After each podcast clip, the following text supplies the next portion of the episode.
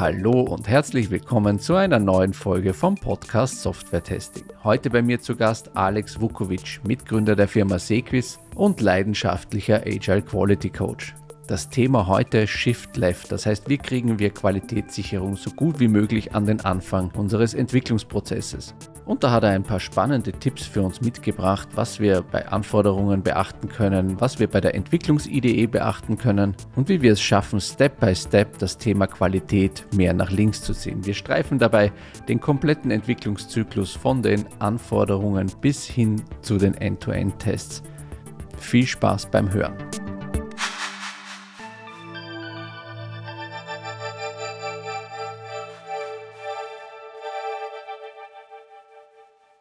Hallo Alex, schön, dass du da bist. Hallo Richie, freut mich sehr, dass ich bei deinem Podcast einmal mitmachen darf und so ein bisschen drüber quatschen darf, was mich bewegt. Ja, das, das finde ich auch sehr wertvoll. Du bist ja auch schon ein, ein, ein also ein jung gebliebener alter Hase im ganzen Software-Testing, Qualitätsumfeld.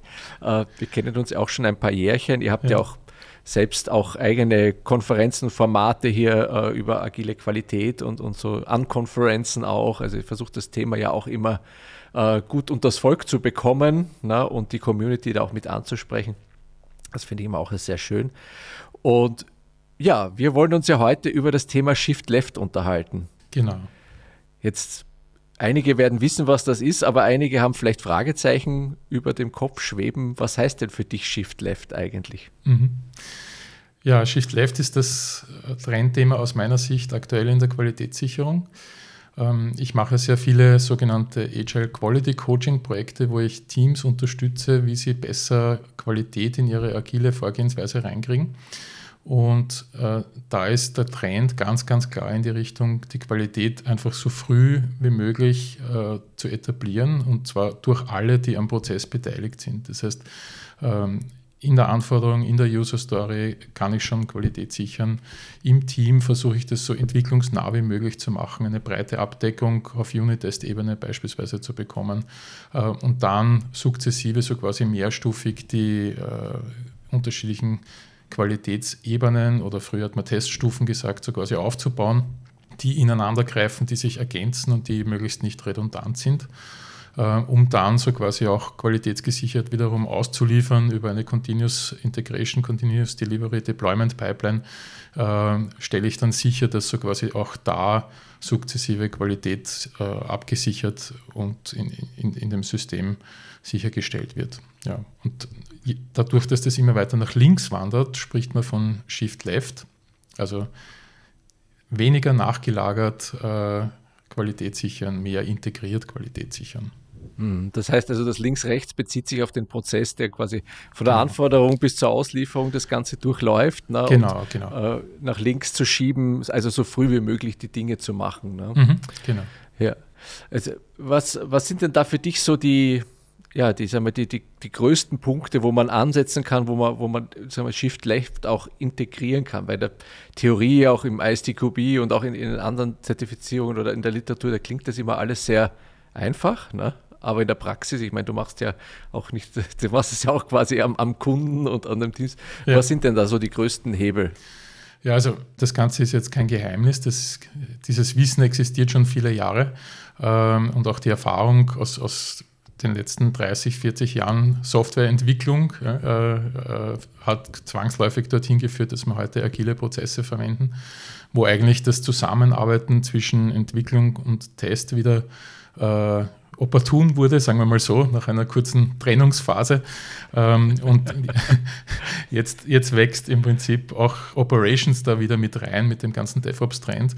Und ähm, das Ganze führt wirklich zu einem integrierteren Approach und Startpunkt ist sicher die Anforderung, aber dazu gibt es natürlich auch schon durch die agilen Prozesse jetzt schon äh, mittlerweile sehr etablierte Methodiken, wie ich die User Stories richtig schneiden kann, wie ich sie reviewen kann, wie ich da Qualitätskriterien so quasi prüfen kann zum Zeitpunkt, wo es am kostengünstigsten ist.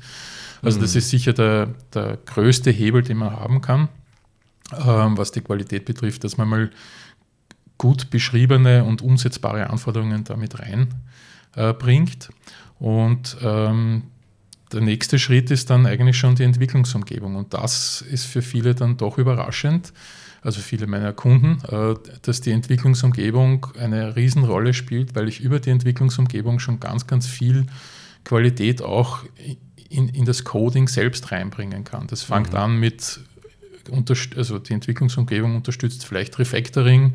Äh, ich kann zum Beispiel Klassen, Methoden äh, etc. wirklich projektweit um, konsistent umbenennen und muss nicht in jedes File reingehen und mir dort die Finger brechen. Das sind so mhm. Kleinigkeiten, äh, wo die Entwicklungsumgebung mir einfach schon heutzutage hilft und es gibt heutzutage wirklich mächtige Entwicklungsumgebungen.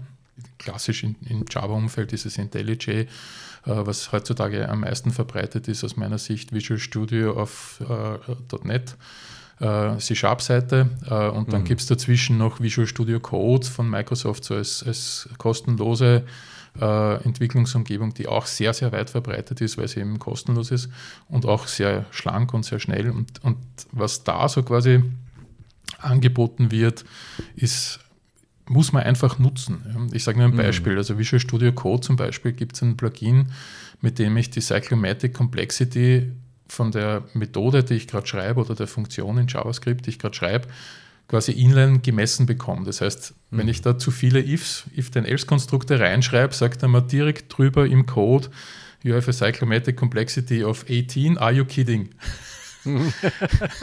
und damit kriege ich so quasi immediate Feedback, äh, dass mhm. ich das, was ich da geschrieben habe, eigentlich so nicht schreiben sollte und dass ich es eigentlich refactoren muss. Und mhm. ähm, das gehört auch ganz klar zu Shift Left. Ich, ich möchte so quasi das Qualitätsfeedback so schnell, so früh wie möglich haben. Wenn ich jetzt danach so quasi auf einem Jenkins oder keinen GitLab oder was auch immer, äh, Continuous Integration System, eine statische Codeanalyse fahre und die ergibt dann, dass diese Cyclomatic Complexity zu hoch ist, habe ich wieder so quasi einen, einen, einen Cycle gedreht. Ja. Ich habe mhm. warten müssen, bis die gelaufen ist, dann muss ich dort reinschauen, dann mhm. kriege ich einen Deckel, weil da habe ich jetzt 18 gemacht und, und nicht, bin nicht unter 8 geblieben äh, und dann muss ich es umbauen. Ja. Mhm. So sehe ich das so quasi direkt zum Zeitpunkt, wo ich den Code schreibe und das spart einfach dem gesamten Prozess und allen Beteiligten im Prozess einfach ganz viel Zeit und das, das ist quasi ganz kurz zusammengefasst ein Beispiel, was Shift Left bedeutet.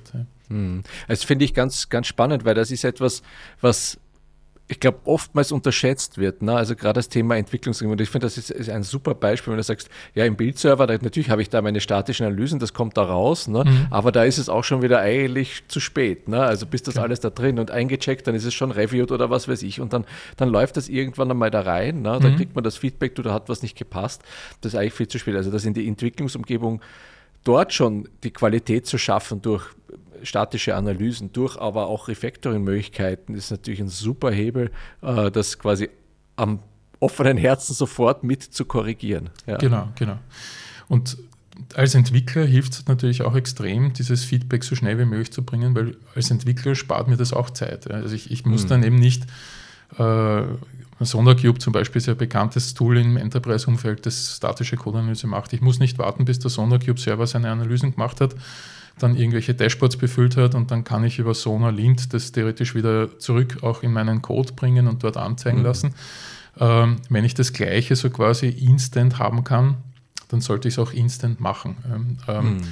Und die Codequalität, also das, die, Qualität des Namings, die Einhaltung unserer Coding Conventions, die, die äh, Länge der Variablennamen zum Beispiel, was auch immer, oder äh, die, die möglichst nicht vorhandene Duplizierung von Code, das sind alles Kriterien, die, die zwar vielleicht unmittelbar keine Auswirkung haben. Das heißt, wenn das Management zum Beispiel oder der Product Owner genötigt ist, so viel Funktionalität wie möglich in kurzer Zeit zu delivern, dann wird halt rausgehauen, was geht, ja, äh, ohne auf die Qualität zu achten. Das geht natürlich, aber es geht halt nicht lang.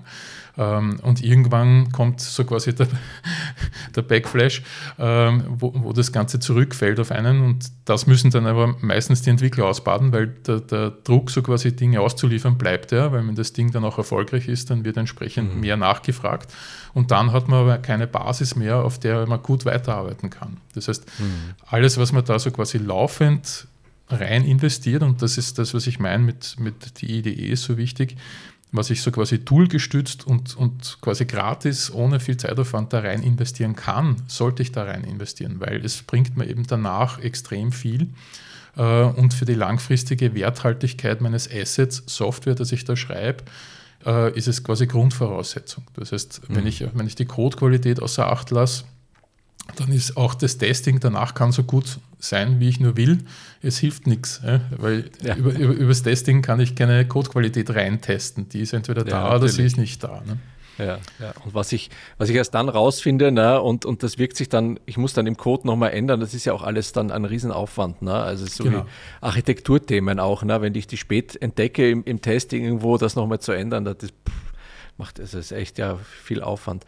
Ich finde, du hast äh, vorher noch was Spannendes gesagt, wenn wir noch einmal ein Stück lefter gehen, mhm, ja. äh, und zwar in Richtung Anforderungen, User Stories, weil sich da auch äh, ganz viele ja so schwer tun, wie schreibe ich denn jetzt so eine User Story? Ne? Man, natürlich mhm. hat man so diese, dieses klassische Dings, ich als irgendwas, möchte irgendwas, damit irgendwas.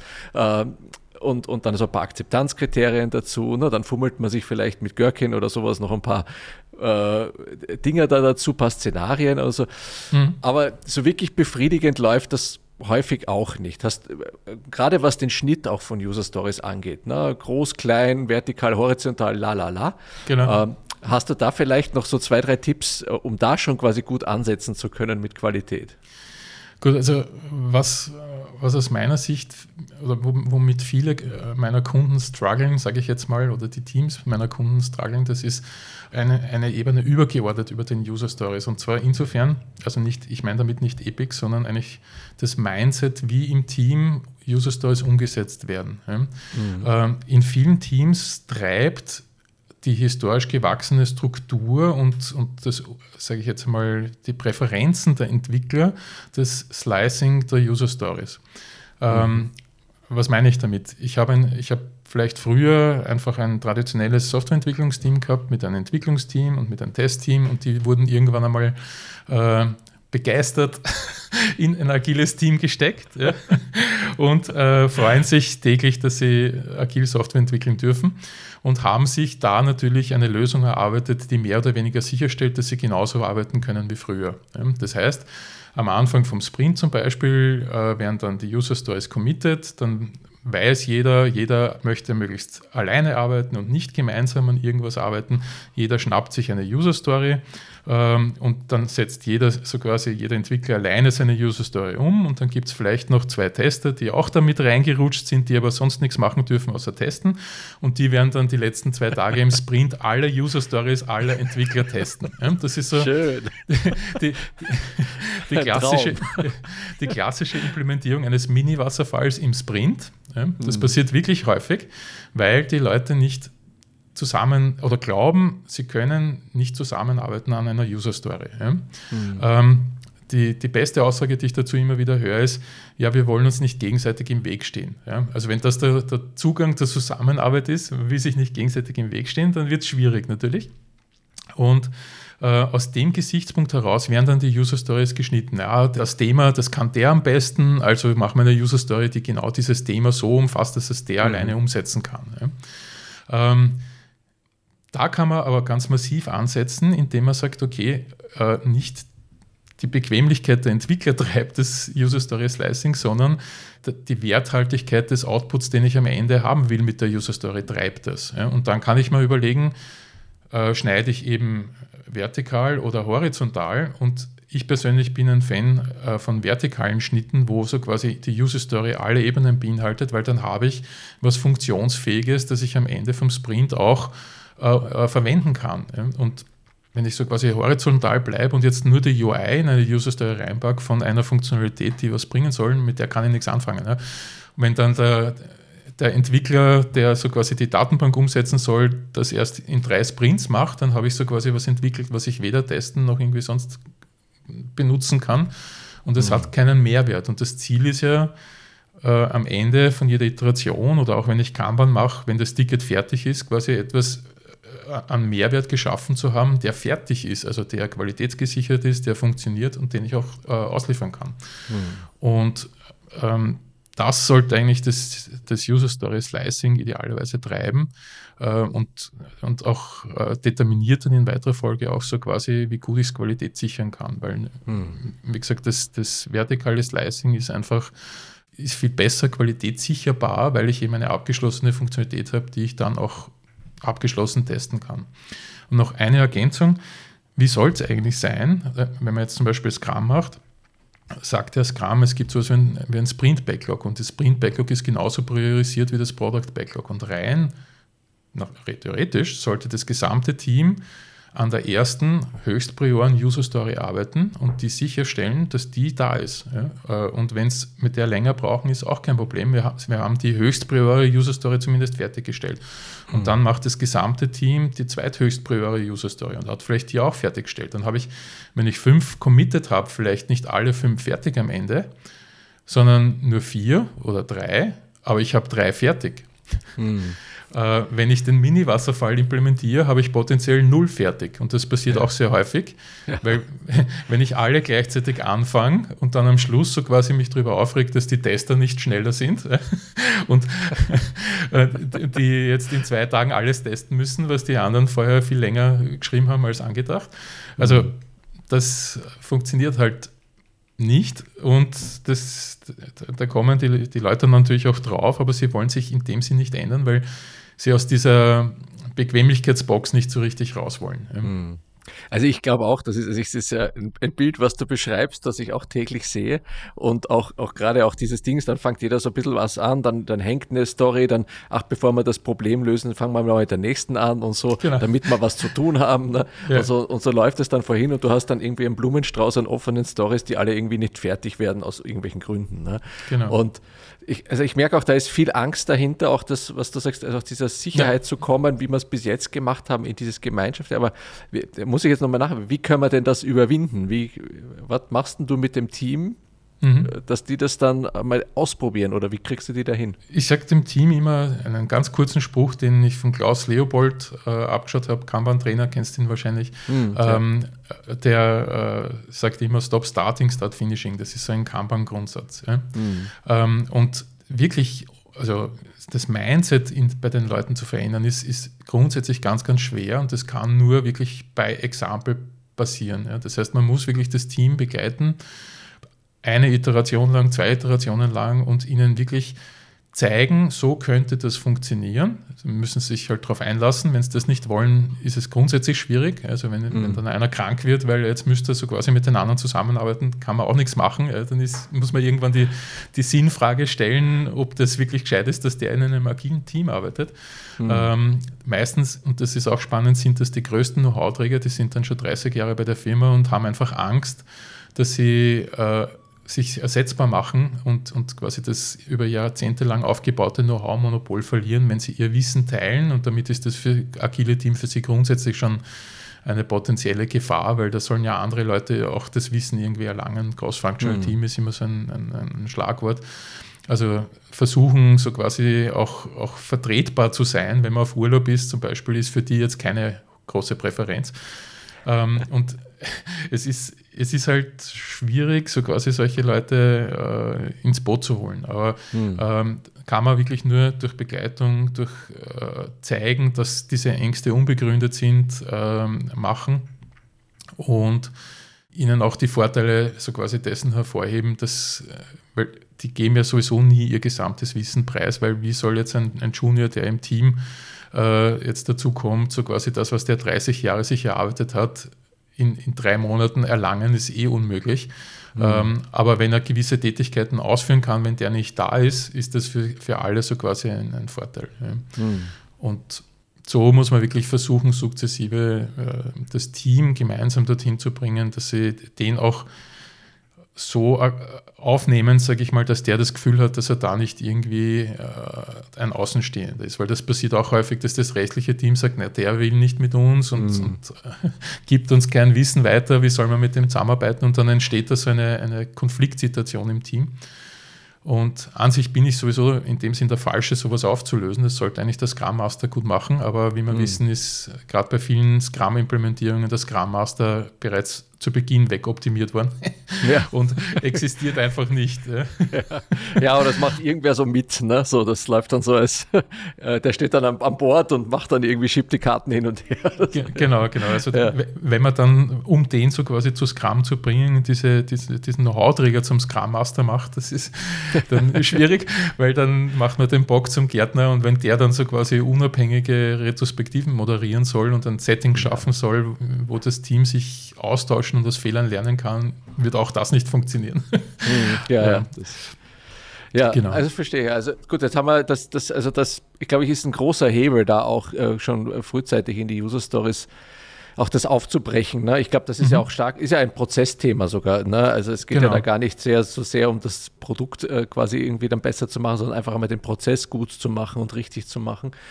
Jetzt haben wir unsere User Stories geschrieben, die sind dann super, alle sind happy, haben sich committed. Wir machen die erste Story, die Entwickler legen los mit einer total performanten, super IDE ausgestattet mit allen Tools, die sie so brauchen. Ja. Was können wir dann machen? Wie kriegen wir dann noch ja. Qualität nach vorne? Also wir müssen trotzdem noch ein bisschen bei den Entwicklern bleiben äh, und in der IDE bleiben, weil das Kernthema aus meiner Sicht ist an der Stelle Unit-Testing. Mhm. Unit-Testing ist auch ein Problem für viele altgediente Entwickler, die verstehen das Konzept nicht. Das muss man erklären und die Vorteile auch hervorheben. Ähm, und wenn man das ganze Shift Left richtig verfolgt, dann sind die Unit-Tests quasi die Basis, die Grundvoraussetzung. Das ist das feinmaschige Fallnetz, so quasi, das ich als elementaren Bestandteil meines Source Codes mit aufbaue damit ich im Kleinen isoliert lauf, lauffähige Regressionstests habe, die sicherstellen, mhm. dass mein Code immer noch das gleiche tut wie vorher. Und wenn ich dieses Fallnetz habe, dann kann ich alles machen. Dann kann ich Änderungen machen, dann kann ich Architekturänderungen machen, dann kann ich große Eingriffe machen. Ich habe immer die Sicherheit, so quasi mein Fallnetz schützt mich davor, dass ich irgendwelche Fehler einbaue, weil ich da jetzt auf der linken Seite was ändere und ganz woanders in meinem Source Code irgendwer äh, ohne mein Wissen so quasi darauf vertraut, dass das eigentlich noch so funktioniert wie vorhin und jetzt natürlich nach meiner Änderung nicht mehr funktioniert. Und mhm. diese Dinge mitzubekommen, das kann nur Unit-Testing leisten. Das kann ich mit keiner anderen Art der Tests so quasi, die ich danach machen äh, könnte gewährleisten, weil ich dort nie die gleiche Abdeckung zusammenkriege. Also wenn ich auf den höheren Ebenen, auf den höheren Teststufen quasi die gleiche Coverage machen wollen würde, wird das unendlich viel mehr kosten ähm, und ist deswegen auch kommerziell nicht umsetzbar. Das, mhm. Das ist auch ein Bild, das ich sehr häufig erlebe. Die Leute sagen, naja, wir haben ja immer schon Code geschrieben und der ist eh gut und funktioniert ja schon bei 100 Kunden äh, äh, draußen. Äh, wir haben zwar regelmäßig Qualitätsprobleme und die Entwickler tun eigentlich nichts anderes als Bugfixen und können keine Funktionalität mehr entwickeln, aber grundsätzlich passt das ja so. Ähm, und äh, okay, ich bin vielleicht schon ein bisschen zynisch. ähm, aber Unit-Tests haben wir keine geschrieben und wir versuchen so quasi die gesamte Qualität über Oberflächenautomation abzusichern. Mhm. Das kann nicht funktionieren, ja, weil dann haben die vielleicht wirklich eine coole Software geschrieben, ähm, und das ist ein, ein, ein Entwicklungsprozess. Äh, Entwicklungsprozess ist ein redundantes Wort. Das ist ein, ein, ein, ein Weiterentwicklungsprozess des Unternehmens, sagen wir mal. Also die, die schreiben was, was cool ist und was dann Kunden kaufen und irgendwann kaufen es mehr Kunden und dann wird das Ganze immer größer und die, die wollen alle irgendwelche Sonderwünsche reinhaben. Dann werden die auch rein implementiert, weil, weil die Kunden dann so zufrieden sind, kommen noch mehr Kunden dazu und irgendwann einmal kommt das Unternehmen an die Schwelle, dass sie das, was sie so quasi da aufgebaut haben, eigentlich nicht mehr servicieren können oder weiterentwickeln können. Und haben aber natürlich trotzdem parallel den Druck von den vorhandenen Kunden, dass sie das, was sie da gebaut haben, auch weiterhin bereitstellen, weil die zahlen potenziell Wartung oder wenn es äh, nach dem neuesten Trend so quasi Software as a Service ist, habe ich Recurring Revenue, den ich nur bekomme, wenn die so quasi am Ball bleiben. Das heißt, ich muss die laufend auch zufriedenstellen, die Kunden. Und ähm, laufend die Qualität halten, weil sonst mhm. kündigen die halt ihr Abo oder was auch immer äh, und sind weg. Und ähm, da komme ich so quasi in eine Situation, die ich zu Beginn, wo das Ganze eben noch ein Startup war und wo ich erfolgreich war dadurch, dass ich individuell auf die Kunden reagiert habe, äh, nicht bedacht habe. Ja? Also mhm. da, war ich, da war ich deswegen erfolgreich, weil ich das gemacht habe, was ich jetzt die letzten zehn Jahre gemacht habe. Und dann kann ich das aber nicht mehr leisten. Also nicht mit wir kennen alle die Probleme, Fachkräftemangel, ich finde keine Leute vielleicht, die das programmieren könnten oder testen könnten. Ich habe einfach zu viele unterschiedliche Features, ich habe massive Komplexität, viele haben dann sogenannte Feature-Toggles oder hm, ich, ich sage immer äh, Customizing so quasi im Code, was wenn ich eine Standardsoftware eigentlich implementieren möchte, für alle Kunden gleich ist, natürlich sehr schwierig ist und die Testkomplexität massiv erhöht, weil ich quasi jeden Feature-Toggle extra testen muss und die ganze Kombinatorik daraus potenziell auch testen muss. Das heißt, es ist qualitätssicherungsseitig dann eh nicht mehr erschlagbar. Mhm. Und all das führt dazu, dass letztlich dann irgendwann der Punkt erreicht wird, wo ich, wo ich mir überlegen muss, wie ziehe ich jetzt die Notbremse, wie baue ich so quasi jetzt nachträglich unter das, was ich schon geschaffen habe, so quasi die, zum Beispiel die Unit-Tests unten drunter rein. Und das ist dann, da ist dann im Normalfall auch zu spät, jetzt eine, eine vollständige Abdeckung auf Unit-Test-Ebene anzus äh, anzustreben. Mhm. Ganz kurzer Exkurs, zu, äh, weil das ist, ist auch aus meiner Sicht immer ein, ein viel diskutiertes, wichtiges Thema. Äh, ich frage das auch immer auf der FH, wo ich, wo ich schon seit 2004 jetzt mittlerweile Lektor bin für Software-Test und Qualitätssicherung. Äh, ich frage das immer meine Studentinnen und Studenten, was sie denn meinen, was die ideale 100, äh, also Unit-Test-Abdeckung äh, wäre. Was würdest du sagen, Richie? Ja, 100 Prozent, ne, muss ich jetzt sagen. die ideale 100 Prozent Abdeckung, ich habe sie eh leider schon vorweggenommen. ja, also, genau, also die ideale Abdeckung ist 100 Prozent und das ist falsch. Mhm. Und warum ist das falsch? Weil es gibt ganz einfach äh, viele Dinge, die nicht sinnvoll unit-testbar sind. Mhm. ähm, weil ein Unit-Test soll wirklich isoliert lauffähig sein. Er soll eine kleine Einheit testen, ähm, mhm. soll in, sage ich mal, Millisekunden, maximal Sekunden rennen und nicht in Stunden. Also es gibt ganz viele Kriterien, die definieren, was ein guter Unit-Test ausmacht und was einen Test ausmacht, den ich nicht auf der Ebene machen sollte. Also klassischerweise End-to-End-Integrationstests sollte ich nicht auf Code-Ebene machen, sondern da, da, muss ich einfach in die, in die Stufen drüber geben, die ja auch Sinn machen. Und es gibt viele Dinge im Code, auch die nicht sinnvoll unit-testbar sind. Der Klassiker aus meiner Sicht ist Getter- und Setter-Methoden. Ja. Mhm. Also äh, man schreibt einfach, weil das, das ein gutes äh, Pattern ist, schreibt man Getter-Setter-Methoden. Das heißt, eine Methode, die eigentlich nur einen Parameter hat und diesen Parameter weiterschreibt in eine Variable. Ja. Wenn ich jetzt eine Setter-Methode hernehme. Oder eine Getter-Methode, die halt diese Variable dann ausliest und mir zurückliefert. Wenn ich die Unit teste, weil ich 100% Abdeckung haben möchte, dann habe ich die Zuweisungsfunktionalität von Java oder .NET erfolgreich getestet. Ja. Die Frage ist, ob das Sinn macht. Ja? Ja. Ähm, und das Problem ist sehr häufig an der Stelle, dass viele vom Management, irgendwie haben die dann gehört am Golfplatz, ja, Unit-Testen ist cool, wir brauchen Unit-Tests 100%, weil was anderes und unter 100% machen wir es nicht. Ja? Mhm. Jetzt sind die Entwickler genötigt, so quasi für, für Getter- und Setter-Methoden Unit-Tests zu schreiben, sind deswegen mhm. frustriert. Ich meine, andererseits kann man das rein theoretisch generieren lassen. Auch die IDEs können heutzutage so quasi Unit-Tests mir generieren oder ich nutze eine AI, äh, eine KI dafür. Ähm, aber trotzdem ist es quasi Waste, weil, weil es keinen Mehrwert bringt. Mhm. Also es bringt nichts, Getter- und Setter-Methoden zu testen. Das ist jetzt nur ein Beispiel, es gibt viele andere Sachen auch. Ähm, und dann hat, es ist eine Problem und das zweite Problem ist, man hat immer Legacy Code.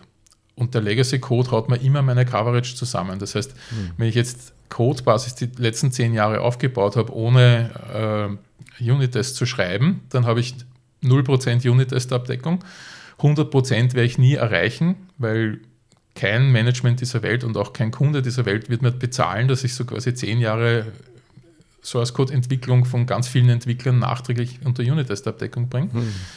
Also wird, wird die Prozentzahl, wenn ich auf 10% bin, bin ich schon gut, weil dann habe ich, seitdem ich das beschlossen habe, nur mehr, nur mehr getesteten Code geschrieben. Hm. Ja. Also das ist aber wiederum kein cooles Ziel, weil wenn ich im Team sage, ah, wow, wir sind jetzt auf 7%, wir müssen auf 10%, das ist jetzt auch nicht die super Motivation. Ja? Ja. Ähm, was ist die Lösung aus meiner Sicht? Äh, meiner Meinung nach ist das Ziel schon 100%, aber 100% der richtigen und wichtigen Unit-Tests. Und die mhm. muss ich taxativ so quasi fixieren und definieren. Und die kann ich auch über normalerweise über Annotations, je nachdem welches Framework ich verwende, im Code sicherstellen. Das heißt, ich mhm. sage, ich habe gewisse Code-Teile, die will ich auf jeden Fall unter Unit-Test-Abdeckung haben. Was ist, zum, ist das zum Beispiel Business-Logik, die irgendwas berechnet mit monetären Werten, was auch immer. Also kritischen Code, wo ich sage, das muss unter Unit-Test-Abdeckung sein. Mhm. Und das annotiere ich entsprechend und dann messe ich es und dann kann ich auch sagen, von meinem kritischen Code möchte ich 100% haben. Und da fahrt ja. die Eisenbahn drüber, weil das haben wir beschlossen. Mhm. Ähm, und das ist unabhängig vom, vom Legacy-Code und unabhängig von Getter, Setter etc. Das wollen wir unter Unit-Test-Abdeckung haben. Mhm. Und das ist aus meiner Sicht eine gute Methode, um, um, um dieses, diesen Konflikt auch aufzulösen, weil einfach nur zu sagen 100% ist einfach kein Ziel, ja, weil entweder ja. habe ich Legacy Code oder ich muss halt die ganzen unnötigen Sachen auch Unit testen. Hm. Ja, es ist halt immer super schön messbar. Ne? Man hat das schon im Jenkins fast drinnen automatisch. Ne? Man genau. sieht dann so, oh, eine Zahl, Prozent kann ich auch super als, als, als, als Qualitätsziel dann irgendwo was definieren und sowas. Ne? Da brauche ich mir nicht mhm. viel Gedanken machen, schreibe ich einfach irgendeine Zahl. Und das ist natürlich ein, ein ja, wie du sagst, auch keine äh, sinnvolle Herangehensweise, weil das, ich finde, du hast jetzt gerade auch ganz schön rausgebracht, diese dieses Risiko, diese Risikobetrachtung des Ganzen. Ne? Was mhm. für ein Risiko habe ich denn bei so einer Getter-Setter-Methode, wenn ich die teste? Und ich versuche ja meistens risikobasiert zu testen auch. Ne? Mhm. Und auf der anderen Seite, ne, wenn ich so eine Business-Logik habe, wo es um Kohle geht, wo es um, um kritische Berechnungen geht, ne, dort ist es natürlich total sinnvoll. Und ich glaube, was auch oftmals so ein bisschen die Schwierigkeit ist, ist auch sich immer überhaupt klar zu machen, was heißt denn eigentlich Unit-Tests. Ne? Also ich, komme immer wieder zu Kunden, die machen dann Java oder sowas und dann haben die halt ganz viel in JUnit drinnen und nennen das alles Unit-Tests. Ne? Mhm. Wobei da, da, das Kraut und Rüben drin, da sind Integrationstests drin, da sind Akzeptanztests drin, ja. alles, alles ja. reingewurschtelt alles, und sagen ja. immer Unit-Test dazu. also diese Klarheit auch mal zu schaffen, ne? das genau, genau. ist ja auch immer, glaube ich, ganz wichtig. Ne? Das ist eine, auch eine spannende Entwicklung, weil das ist sogar das andere Extrem und da gibt es dann Entwickler, die machen Systemtests mit Unit-Tests. Also die sagen, wir müssen da jetzt alles integrieren und, und das SAP muss auch einge, eingebunden werden und schreiben dafür einen Unit-Test. Das ist eigentlich ja ein bisschen die falsche, äh, der falsche Zugang, aber die versuchen sich halt so zu helfen, weil ihnen wahrscheinlich das Testing rundherum äh, fehlt oder die Tester, die das Know-how haben, die so quasi die Testumgebung von SAP einbinden können. Mhm. Ja, das ist auch ein Trend in die andere Richtung, denn der ist auch nicht gut. Ja, ja, ja. Ja, das ist äh, schon das. Jetzt, jetzt haben wir, jetzt wollen wir äh, schauen, wir haben so fortgeschrittener Zeit hier auch. Äh, Unit-Tests, das haben wir jetzt abgehakt. Da machen wir noch ein bisschen einen Ausblick, so wie geht es dann noch weiter? Was, was sind so die Fallstricke in den nächsten Ebenen, Stufen, wie auch immer? Mhm, mh. Also nachdem äh, heutzutage ja sehr, sehr viel äh, Richtung Microservices, Richtung APIs, äh, API-gestütztes Backend geht, äh, muss man an der Stelle ganz klar sagen, dass der API-Level da adressiert werden muss äh, als nächstes. Mhm. Also quasi, also wenn ich so quasi meine Unit-Tests gut gemacht habe und dann mein feinmaschiges Fallnetz habe, habe ich meine erste gute Ebene und dann muss ich so quasi schauen, dass ich einmal mein Backend absichere. Und das kann ich auf unterschiedliche Arten machen. Das kann ich wirklich so quasi, so wie ein, wie, wie ein API, also einen, einen GUI-Test, wirklich einen API-Test machen, der so quasi halt nicht meine grafische GUI, sondern meine äh, programmierte GUI äh, betestet, mhm. indem ich API-Calls hinschicke und das Resultat entsprechend prüfe. Das kann ich aber auch noch so quasi in einer Ebene zwischen Unit-Testing und API-Testing äh, mit dem, nennen wir es den neuesten Shit, äh, machen. Es ist auch ein großes Trendthema, das ist Consumer-Driven Contract Testing. Mhm. Und das ist eine Methode, die so quasi äh, bevor ich diese API-Tests quasi wirklich äh, auf Integrationslevel mache, mir sicherstellt, dass meine APIs gegen einen Contract überprüft werden. Und zwar besteht eine API immer aus einem Provider, der so quasi die API anbietet und ein bis vielen Consumern, die, die, die meine API nutzen. Mhm. Und damit die sinnvoll miteinander reden können und ich die auch idealerweise unabhängig voneinander weiterentwickeln kann, einigen sich beide so quasi auf einen Vertrag, auf einen Contract, was sie sich denn fragen können und welche Antworten sie erwarten können. Und ähm, da gibt es mittlerweile äh, einige Tools auch am Markt, die das unterstützen. Das bekannteste mhm. ist sicher Pact, äh, ist auch ein Open Source Werkzeug, mit dem ich solche Verträge so quasi von Consumer-Seite her getrieben aufzeichnen kann und auf einen zentralen Server ablegen kann und dann auf Basis dieser Verträge, die auf diesem zentralen Server liegen, quasi Mocks automatisiert erstellen kann, die so tun, als wären sie der Consumer oder als wären sie der Provider. Mhm. Und dann kann ich so quasi, ohne dass ich das ganze Setup schaffen muss mit Datenbank, mit Docker-Images, was auch immer, kann ich so quasi gegen diese Mocks schon auf meinem Entwicklungsrechner in meiner IDE äh, oder natürlich auch im Continuous Integration System, wo auch immer, äh, quasi Tests gegen diesen Contract fahren, also mhm. gegen den Mock, der den Contract repräsentiert. Und das ist ziemlich cool, weil es mir ermöglicht, auch wieder Shift Left, viel früher so quasi das Feedback zu kriegen. Ich, ich verändere jetzt meinen Provider, sind alle meine Consumer noch kompatibel zu mir? Ja? Oder mhm. ich verwende den Consumer, kann der mit dem Provider noch? Ja? Und diese Interaktion zwischen diversen Services äh, ist heutzutage immer mehr ein Thema. Also wenn ich wirklich eine Microservice-Architektur implementiere, dann müssen die untereinander auch Daten austauschen, dann müssen die mhm. miteinander reden können. Also, oder in Enterprise-Umgebungen äh, habe ich halt dann wirklich ein, ein, ein Queuing-System, Enterprise Service Bus oder ein Kafka oder was auch immer, äh, wo, ich, wo ich Messages reinschicken kann und jeder, der es haben will, nimmt sich quasi. Das ist mhm. auch eine Form der Schnittstelle, wenn man so will, die man auch mit dieser Methode testen kann. Mhm. Ja. Ja, das ist schon echt spannend, weil das jetzt zieht das ganze Thema Integrationstest nochmal so ein bisschen zurück ne, auf, einen, auf eine Umgebung, die ich selber auch steuern kann und sehr einfach und schnell auch bedienen kann und man schauen kann, funktioniert das also, ohne, wie du sagst, auch dieses riesige Zeug rundherum aufzubauen, ne, was genau. ja in, in, in, sagen wir, in, in, größeren Unternehmen, wenn da so 20, 30 Systeme miteinander Dings, da, da kriegst du ja nie irgendwie so einen gleichen Stand hin äh, mhm. und das ist immer viel Aufwand. Man muss man auch irgendwann mal natürlich die Sachen zusammenbringen, aber ich habe einfach da noch eine, eine Ebene vorher. Das mhm. ist natürlich genau. spannend. Ja. Genau. Ja. Wenn man das so einzieht zwischen API-Test und Unit-Test, also so quasi Unit-Tests und dann Contract, äh, Consumer-Driven Contract-Tests und dann API-Tests, mhm. ähm, ist das eine wirklich coole, sinnvolle Erweiterung, die eben wiederum das Feedback nach vorne bringt, also nach links mhm. bringt. Ähm, und da kann ich dann viele Dinge, die ich sonst eigentlich über API-Level oder so quasi noch, noch weiter drüber, wenn ich ein Frontend-GUI habe, so quasi über die GUI abgedeckt hätte früher, kann ich da schon mhm. erschlagen. Muss ich dann auf den übergeordneten Ebenen nicht machen. Dann kann ich mich dort auf diesen übergeordneten Ebenen wiederum auf die wichtigen Dinge konzentrieren, für die diese Ebenen auch gut und, und wichtig und gedacht sind. Ähm, eben auf End-to-End -End fachliche Tests, wo ich sage, okay, ich, ich schicke jetzt am Anfang das rein in diese Kette von API-Calls und am Schluss muss B rauskommen. Ja? Mhm. Ähm, und das zu überprüfen, das macht keinen Sinn auf diesen unteren Ebenen, wie wir vorher ja. schon besprochen haben, Unit-Ebene, mhm. auch nicht auf, auf der Consumer-Driven Contract-Testing-Ebene. Das mache ich dann wirklich auf, auf API-Ebene oder eben auf UI-Ebene. Und da ist aus meiner Sicht auch ein, ein, ein, wichtiger Trend, dass die UIs heutzutage sehr häufig von den, von den Big Three UI-Libraries quasi implementiert werden, React, äh, Vue oder Angular. Ähm, Svelte, habe ich gesehen, ist da jetzt auch im Kommen.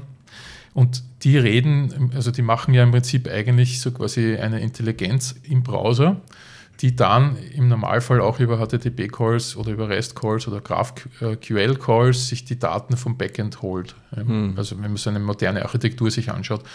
Und das ist auch cool, weil ich so quasi mich auch in diese REST-Calls, die da so quasi dazwischen liegen, und viel, viele machen ein sogenanntes Backend vor Frontend, das quasi diese UI-Calls aggregiert und so quasi eine UI-API nach außen hin exposed dann kann ich auch auf diese UI-API zuerst einmal aufsetzen äh, und mir dadurch vielleicht auch wiederum viele End-to-End-UI-Tests sparen, insbesondere wenn ich dann so, also nicht sparen, ich kann sie auf eine andere Ebene verlagern äh, und kann dann so quasi, wenn ich da zum Beispiel Varianten testen möchte, äh, wo, wo es keinen Sinn macht, alle 100 Kombinationen über die UI durchzuklicken, weil es eigentlich ja. immer der gleiche Ablauf ist, ähm, kann ich diese Kombinatorik dann zum Beispiel auf dieser API-Ebene, so quasi, wenn man so will, eine Ebene unter der GUI machen. Ja. Mhm. Mhm. Bin da auch wieder schneller äh, und, und weniger änderungsanfällig. Die UI selber muss ich natürlich auch testen. Da gibt es äh, kennst sicher den Gojko Acic, da habe ich mal einen Vortrag gesehen, äh, gibt es auch Tendenzen, so quasi Layouting und so weiter automatisiert zu prüfen. Mhm. Äh, ich weiß nicht, ob er da ein Tool hat oder ob es ein Fremdes damals vorgestellt hat, das weiß ich leider nicht mehr. Also das ist der eine Aspekt, so quasi, wie schaut das aus? Schaut es eh richtig aus? Und das andere ist halt die Funktionalität über die UI zu testen. Mhm. Ähm, und beides macht natürlich Sinn, aber ist in dem Sinn nur ein ganz kleiner Baustein. Und mhm. ähm, das Shift Left heißt auch, und die Testpyramide kennst du eh, und den Testing Ice Cone, so quasi, also, also Testing Ice Cone ist das Anti-Pattern, die Pyramide wäre das ideale Pattern. Ich habe unten viel Unit-Test und oben wenig Oberflächenautomation und nicht oben alles über die, die ja, Oberfläche klar. automatisiert und unten gar nichts. Ja, ja. Ähm, das, das heißt in dem Sinn auch Shift Left, ja, dass ich diese Pyramide schaffe. Ja, also ich glaube, das hast du jetzt auch ganz toll auch, auch, auch dargestellt, ne? diese, quasi diese Dinge immer weiter vorzuziehen, ne? dort wo mhm. ich sie noch gut steuern kann, wo ich sie auch noch automatisiert gut in der Idee benutzen kann, wo der Entwickler stark unterstützen kann, wo ich schnelles Feedback kriegen kann, ne? um dann eigentlich dann oben nur mehr so ein bisschen drüber zu flocken und zu sagen, oh, dann mache ich meine, meine End-to-End-Prozesse nochmal, schau mal genau. ein bisschen die, die Fachlichkeit an, aber ich habe die Sicherheit durch diesen Unterbau, dass das alles robust und stabil funktioniert. Ja. Genau, genau. Und viele Unternehmen haben ja den Druck, dass sie sehr häufig releasen müssen, weil es der Markt einfach fordert. Hm. Äh, und das kann ich eigentlich nur mehr machen, wenn ich so quasi diese gesamte Kette an Qualitätssicherung über eine entsprechende äh, Continuous Integration Delivery Deployment Pipeline automatisiert mache. Das heißt, ja. Idealzustand, den, den die Großen, sage ich jetzt mal, alle erreicht haben, weil Amazon re released vollautomatisch. Ja, ähm, mhm. Das ist so quasi das Ziel, ja, dass ich aufs Knopf drücke und dann rennt so quasi eine, eine, eine Qualitätssicherungs- und Auslieferungspipeline durch, macht alle notwendigen Qualitätssicherungsschritte und dann wird es automatisch in Produktion deployed, aber dort auch wiederum nochmal gecheckt und auch überwacht und ich habe dort sofort den Rückschluss, geht's oder ja. geht's nicht. Ja. Und ich habe dazwischen keine Fehlerquellen mehr. Hm. Bringt natürlich auch neue Gefahren wie jetzt im Bereich Security bist du sicher auch unterwegs. Ja. Äh, Continuous Integration Systeme sind ja der neue Hit, so quasi das neue Angriffsziel, mhm. weil ich da in den Code so quasi mich direkt rein äh, hacken könnte. Mhm. Also Security von solchen automatisierten Pipelines ist ein Riesenthema, weil mhm. die natürlich auch eine gewisse Gefahr darstellen, wenn mhm. keiner draufschaut und die immer automatisiert tun. Ja, klar. wenn ich mich da reinhängen kann, ist schon cool. Ja. Ähm, ja. Also kein, kein Vorteil ohne potenziellen Nachteil, aber ja. dahin geht eindeutig die Reise. Ja. ja, ja. Ja, das ist natürlich äh, ein wichtiges Thema. Ich muss ich gleich in meinem Backlog schreiben für meinen Podcast. Also CI Security, da kann man wahrscheinlich eine eigene Folge dazu machen. Ja. Gibt es jetzt sogar eigene OWASP äh, CI mhm. Top 10 oder? Ja, klar. Ja. ja, das ist die Security ist ein großes Thema, das glaube ich. Ja. Super. Du, Alex, vielen lieben Dank für diesen Abriss alles nach Left zu ziehen, äh, uns mal gerne. hier mal reinzunehmen, auch die praktischen Tipps in Richtung IDE, User Story äh, Design, äh, Contract-Based Testing äh, noch einmal, noch einmal da aufzugreifen und einmal zu sagen, okay, so, da kann man ansetzen. Ich glaube, da kann man sich einiges mit rausziehen, weil ich einfach viele in dieser Not sind, na, dass es einfach anders aussieht, als es sollte und man mhm. möchte aber dahin schneller zu releasen, mehr Qualität zu haben und mehr Robustheit zu schaffen und da mal sich Gedanken zu machen, was man dazu äh, auch umsetzen kann danke ich dir sehr für diese Einblicke. Sehr gerne. Ich, ich habe noch einen abschließenden Slogan. Oh ja, den wollen wir holen. Der auf meiner Tasse nämlich draufsteht. Und zwar: Das Leben ist zu kurz, keine Unitests zu schreiben. Ja, schön. Das ist, das ist doch ein schönes Schlusswort. Super. Wir packen deine Kontaktdaten auch in die Shownotes rein, falls dich Dankeschön. jemand äh, kontaktieren möchte, Rückfragen hat oder Sehr sonst gerne, was. Ja. Und ansonsten hoffe ich, dass wir uns bald auch wieder in echt und in Farbe sehen. Und bis dahin alles Gute und viel Spaß. Herzlichen Dank.